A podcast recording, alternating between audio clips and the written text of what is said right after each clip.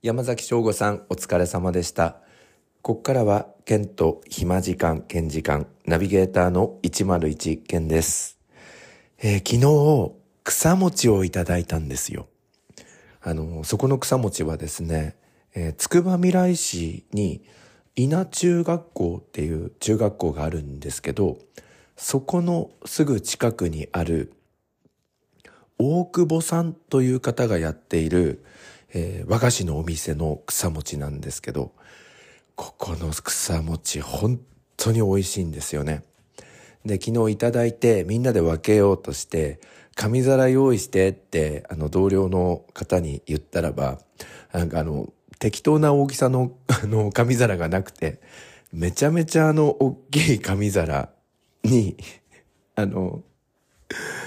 あの、並べてくれたんですよ。一個ずつ。で、しかも、その、紙皿大きいんですけど、草餅は一個。で、その草餅を右上の方に置いて、あとあの、きな粉をこう皿に振りかけて、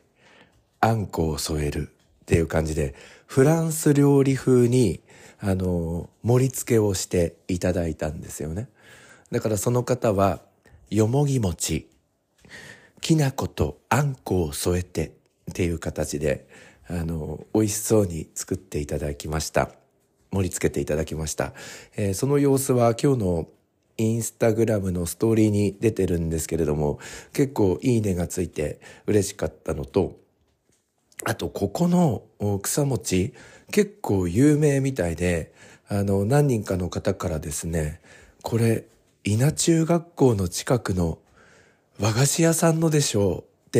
あの、すぐにわかる方もいるくらい、あの、美味しい草餅なんですよね。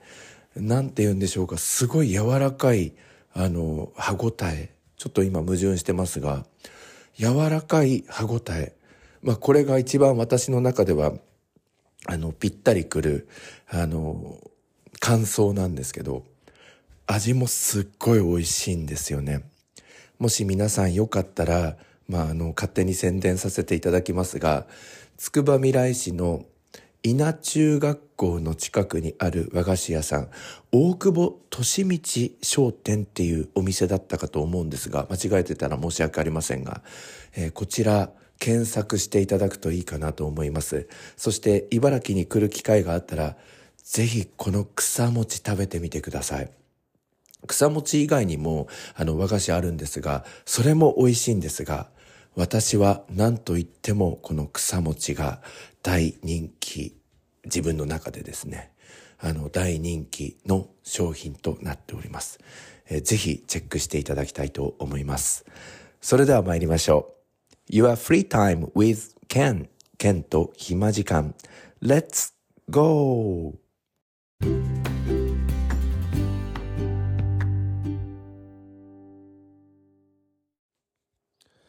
昔は草餅っていうとよくおじいちゃんとかおばあちゃんが、あの、田んぼのあぜ道とか、あと土手とか、用水路の縁のところに、よもぎを積みに行ってくれて、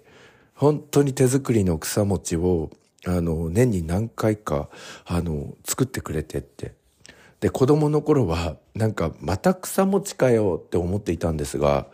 この47歳になるこの年になりますと、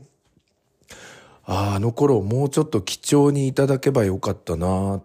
もっと楽しんで味わえばよかったなって、ちょっと思っておりますね。いや、それにしてもすごい美味しい草餅でした。えー、私、えー、県はですね、このゴールデンウィーク、えー、私は5月の3日からスタートしているんですけれども、えー、昨日の夜からずっと久しぶりに YouTube の編集をしておりました。あの、学校の校長先生の挨拶動画を、えっ、ー、と、映像とか音楽とか、あとスーパーインポイズ、あの、いや、スーパーインポイ、い、間違えた、スーパーインポーズ、えー、字幕スーパーですね。えー、これを入れながら、えー、12分ちょっとの動画にまとめたんですけど、まあ久しぶりに動画編集なんか面白いなと思って、あの、結構深いところまで突き詰めて、えー、制作いたしました。で、まあ、うちの校長、本当にあの、快く YouTube の撮影とかに応じてくれて、あの、しかも一発撮りで、しかも原稿を見ないで、最後ちゃんとこう着地するみたいなところがあってね。で、これあのコロナであの学校がですね、あのオンラインみたいになってた時期あるじゃないですか。2020年。この頃からあの校長結構動画に出てくれるんですけど、毎回一発撮りなんですよね。で、しかも原稿を見なくて。で、だんだんこの校長の動画のスピーチがレベルアップしておりまして、今回一箇所だけなんですよね。ちょっと間延びしているところがあったんですよ。なんかシーンってなっちゃったところ。そこだけ1秒か2秒ぐらい詰めただけで、あとあのノーカットでございます。なかなかこれってあのできないことだなと思ってるんですよね。で、おそらくご自身も自分の動画をチェックして、次話す時にはこういう風にしようとか、すごいあの工夫されてるんだなと思ったんですよ。昨日あの撮影に入る時に、その顔の向き加減、角度みたいな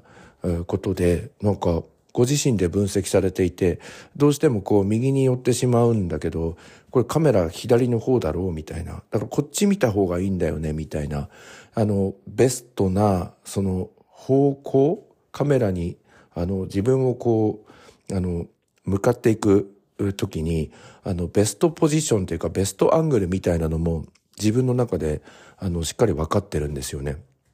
で、本当は5月の1日に、あの、撮ってくださいねって言ったんですけど、なんかこの日は考えがまとまってないから明日にしようみたいな、1日、あの、伸ばしたんですけど、で、しかもその5月1日の段階では、きちんと、あの、理容室に行って、あの、髪とかもあの、ちゃんと整えてきてくれるんですよ。あの、そのくらい、もう78歳のおじいちゃんなんですけど、あの、おしゃれとか、あの、見え方みたいなのに、ちゃんと気配りをしてくれて、とてもあの清潔感のある、えー、雰囲気の紳士なんですけどね。で、昨日あの撮影する直前には、リップクリームもあのしっかり塗って、もうこれ化粧じゃないぞなんて言いながら、あの、撮影している側も楽しませてくれたりっていう感じで、すごいなと思ってるんですよね。で、私、あの、字幕スーパーをつける感じがあるので、その、同じ箇所を何回も何回もこう聞き直していくんですけど、だから多分世の中で一番自分がその校長の思いみたいなものを、あの、ちゃんとキャッチできてるんだなと思うんですよ。で、これあの、一回だけ YouTube 見ただけだと、うん、ICT とアクティブラーニングすごいね、みたいな。見学の精神っていうのがあるんだ。これが根本なんだ。変わんないんだ。ああ、そうなんだ。面白そうな学校だな。ワクワクするな。みたいな。そんな感想になると思うんですが、私の場合はもう何度も何度もその、あの、字幕スーパーを入れる関係で、同じ箇所を何度もこう聞いたりとか、あの、全体のその字幕スーパーの、えー、文字の形であるとか、その位置みたいなのを確認するので、こう前に戻ったりするんですよ。で、そうすると、何度も聞けば聞くほど深みがあって、しかも一貫性があって、しかも言葉一つ一つが、その最後のまとめのところにつながってくみたいな、これ多分計算されてんじゃねって思うくらい、あの、すごいんですよね。多分ね、これ一回聞いただけだと、え、そうなの？みたいな感想になると思うんですが、多分私だけが分かってるこの校長の凄さみたいなの、すごい感じるんですよね。で、フリートークで話しているんだけれども、あの、ちゃんと着地するんですよね。だから一度校長に聞いたことあるんですよ。こう自由に話してる感じがあるけど、ちゃんとその着地できるように、まあ多分飛行機とか校長好きだから飛行機に例えて、あの前聞いたことあるんですよ。これ飛行機と同じじゃないですかって。その羽田空港に着陸するんだけど、着陸するときに、その体勢を整えるとか、風の向きとかいろんな感じと、あと管制塔の連絡とかがあって、一回こう旋回するとか、いろんな形で最後セーフティーランディングあの飛行機ってしていくと思うんですがそんな感じじゃないですかっていう感じがあるんですよね。だから後半のうんまあ編集していてこの12分の動画だとしたら、え10分過ぎあたりからなんていうのかな飛行機で言うとあの茨城の霞ヶ浦上空で一回あの旋回して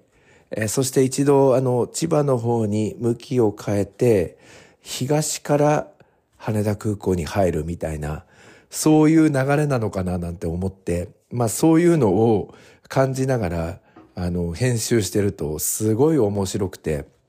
まあ今トータルで多分7時間ぐらい編集したのかな？と思うんですよ。あの、校長の話自身、自体は一箇所しかカットしてないんですが、字幕とか、他の映像と重ねたりとかタイミングとか測ってるとまあ7時間ぐらいかかったっていう感じなんですが。まあこの7時間がすごく楽しくてでしかもなんかその自分のプレゼンテーション能力とか今こう話しているあの部分とかまあ実際今自分もですねあの飛行機に例えると、あの、間もなくランディングに向けて、今、霞ヶ浦の上空をこう旋回していて、どういうふうに今、羽田空港に着陸するかっていうのをやってるところなんですよ、まさに。なんかこの裏話するとね。着地をどうするかみたいなのを考えて、あ、なんかそんなこと言ってたらなんか着地の仕方がちょっとわからなくなってしまったんですけど、あの、とにかくすごいなと思って。で、学校の Spotify の方も順調にリニューアルしてスタート切ったんですけど、あの、ゆうじ先生が、あの、イギリス・ロンドンの修学旅行の思い出話をした回が、あの、今、再生回数めちゃめちゃ上がってて、あの、ゆうじ先生が登場してからの方が、あの、 Spotify の登録者数も増えていて、みたいな感じで、あ、やられたって感じなんですけど、まあ、一回だけちょっと学校の名前言っちゃいますと、えー、筑波修英高校っていう学校でございます。もしよかったら、筑波修英とワクワクとで、Spotify、えー、で検索していただくと出てくるかなと思います。えー、こちらは Apple Podcast、Google Podcast には連動しておらず、えー、Spotify 独占配信になっておりますので、えー、ちょっと Apple Podcast、Google Podcast で聞いてる方は Spotify 入れないと聞けないかなと思うんですけれども、ぜひ聞いていただきたいなと思います。えー、これから学校の Spotify の方も、あの、どんどん、あの、やっていこうかなと思ってるんですよね。えー、うちの学校、その、3年前から YouTube で宣伝したりとか、えー、これまではあの、LINE のビジネスチャンネルみたいなのを使ったりとか、あと今は Facebook やってるんですけど、あの、LINE は、えー、昨年度からちょっと閉鎖しまして、で、いろいろアンケートを取ってると、やっぱり今、その、生徒とか保護者の皆さん、あの、インスタグラムなんですよね、主流は。うん。で、Facebook がだんだんこう、やらなくなっているっていう。感じでまあ Facebook はもうちょっと残していきたいなと思ってるんですけど